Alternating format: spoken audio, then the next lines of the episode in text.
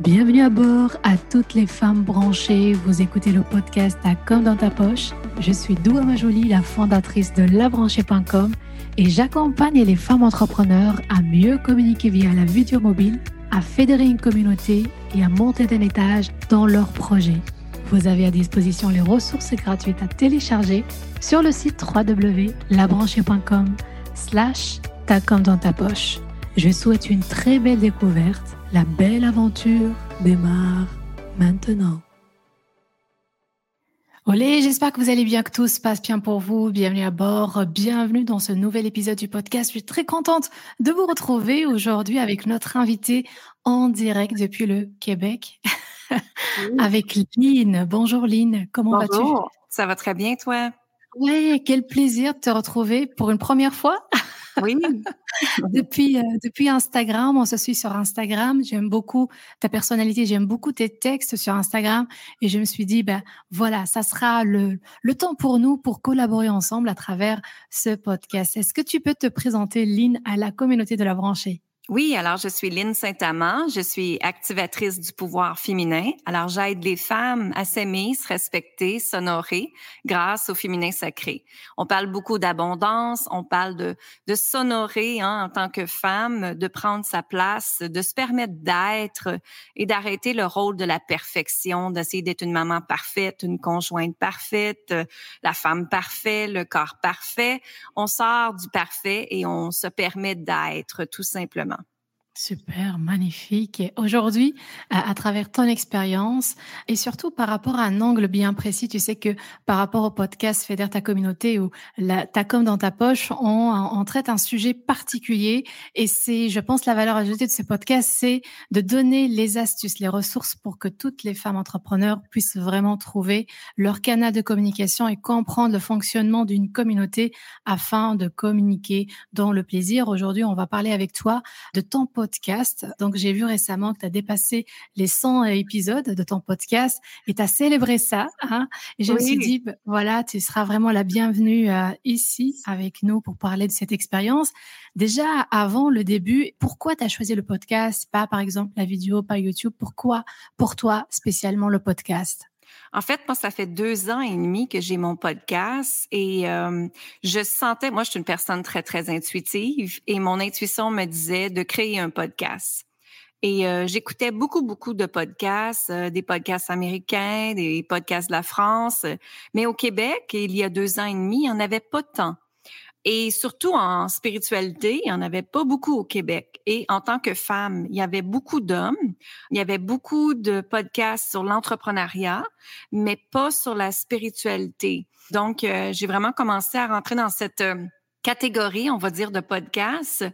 Et en fait, au début, moi, j'étais coach d'affaires, donc j'étais coach business, que vous appelez.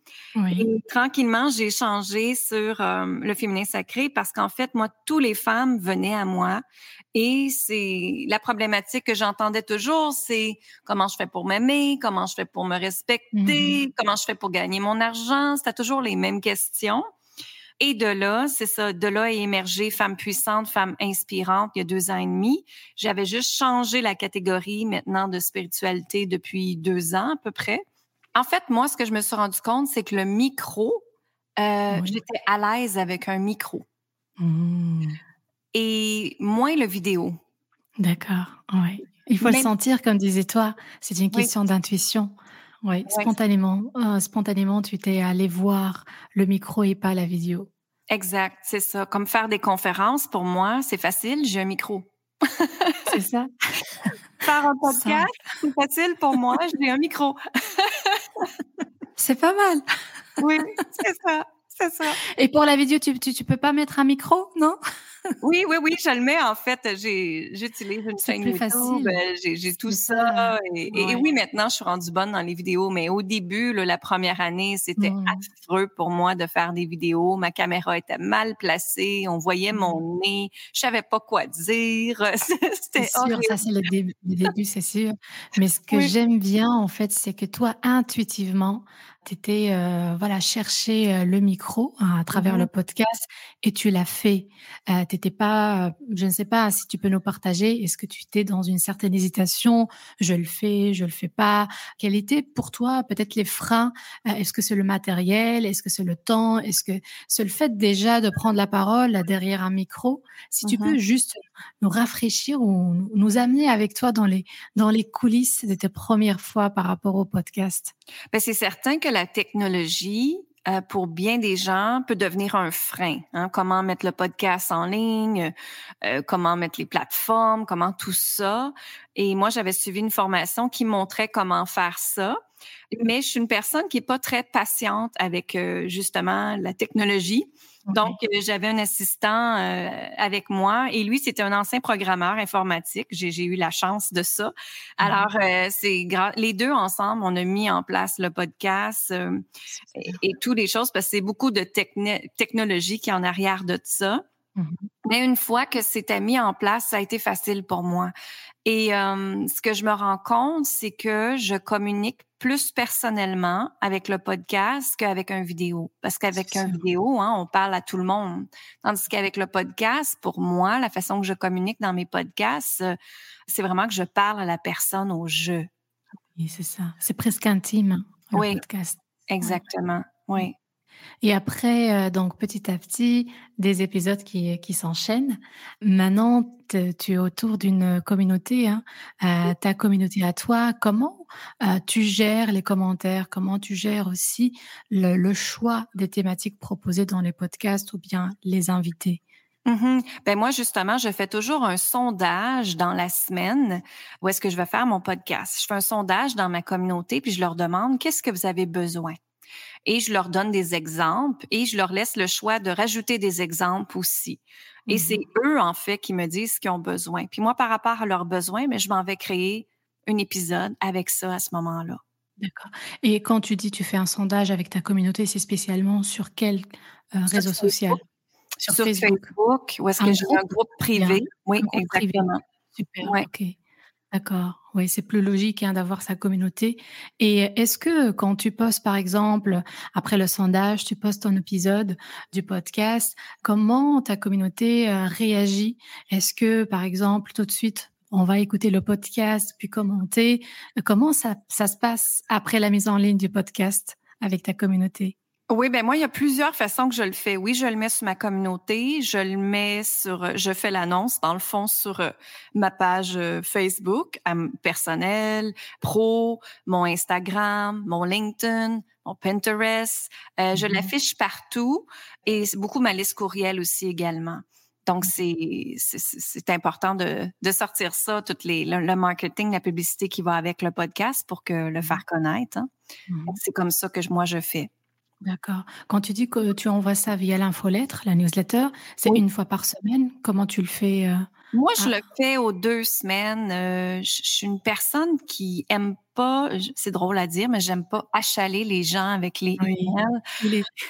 Oui, c'est ça. Donc, pour moi, ça a été un gros challenge d'avoir déjà là une liste courriel parce que ça allait très bien pour moi sur les réseaux sociaux. Mais le fait de parler par courriel, ça devient de plus en plus fluide, même si c'est un handicap pour moi, le texte. Le texte, je suis pas bonne en texte. Moi, j'ai habité 10 ans aux États-Unis, donc dans ma tête, je mêle les verbes. J'ai fait une commotion cérébrale il y a 4 ans et j'ai oublié beaucoup de fautes d'orthographe. Donc, pour moi, ça devenait un vrai challenge, je te dirais. T'sais. J'ai une assistante maintenant, aussitôt que je fais un podcast, je lui envoie, puis elle me crée le texte qui va avec. Donc, il a fallu que je mette des choses en place pour que ce soit plus fluide pour moi. Et justement, je reprends ce texte-là qu'elle me donne et je m'en vais le mettre dans ma liste courriel par la suite. C'est très inspirant, Lyne, tu sais, parce que, voilà, c'est pas du tout un handicap, mais je pense que c'est une compétence à activer, le fait d'être entouré de personnes compétentes autour de nous parce qu'on ne sait pas faire tout. Hein. Moi, j'aime pas écrire. Donc, moi, c'est vraiment quelque chose qui prend beaucoup, beaucoup de temps à écrire. Et c'est pour ça, dans ma newsletter, ce sont des newsletters vidéo. Et toi, ce qui est bien, ce qui est inspirant, c'est que, et j'invite en fait toutes les femmes qui écoutent le podcast de se lancer, d'aller vers la communauté, d'aller vers la création de son projet, mais vraiment en profondeur parce qu'on a On a toutes sans exception des blocages et des freins, mais notre façon d'aller au-delà de ça, notre façon de changer, de surmonter, de se dire, même si j'ai pas, on va dire, l'habilité de d'écrire, quand même je vais créer ce podcast-là, je vais être entourée d'une personne qui va le faire pour moi, ainsi de suite. Donc je trouve très inspirant. Merci beaucoup, Lyne. Merci. Ça fait plaisir. Si tu peux nous partager maintenant peut-être une erreur à éviter que toi, t'as pu traverser pendant le démarrage de ton podcast, quelle serait cette erreur? Je sais pas quoi dire là-dessus. Ça a plus été la technologie qui, à un moment donné, le site web ne fonctionne pas pendant une semaine et qu'il y a on appelle ça un bug, un bug informatique, que ça fonctionne pas et que là, tout va mal. J'ai déjà eu 3 semaines sans avoir fait aucun épisode où est-ce que j'ai décroché parce que c'était rendu... Ça a été une grosse affaire à résoudre et finalement, c'est ça, mon technicien informatique, il a fallu qu'il rentre dans mon ordinateur, qu'on regarde c'est quoi qui s'est passé et tout.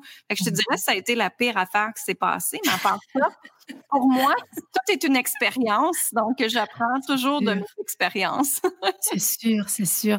Et tu sais que vraiment, à part le podcast, même par rapport à la vidéo, tu vois, moi, pour les accompagnements, le premier frein, qu'est-ce qui vous empêche de faire une vidéo, de communiquer à travers la vidéo, c'est la technique. On pense qu'il faut savoir maîtriser des applications, de faire le montage, mais finalement, c'est hyper, hyper facile.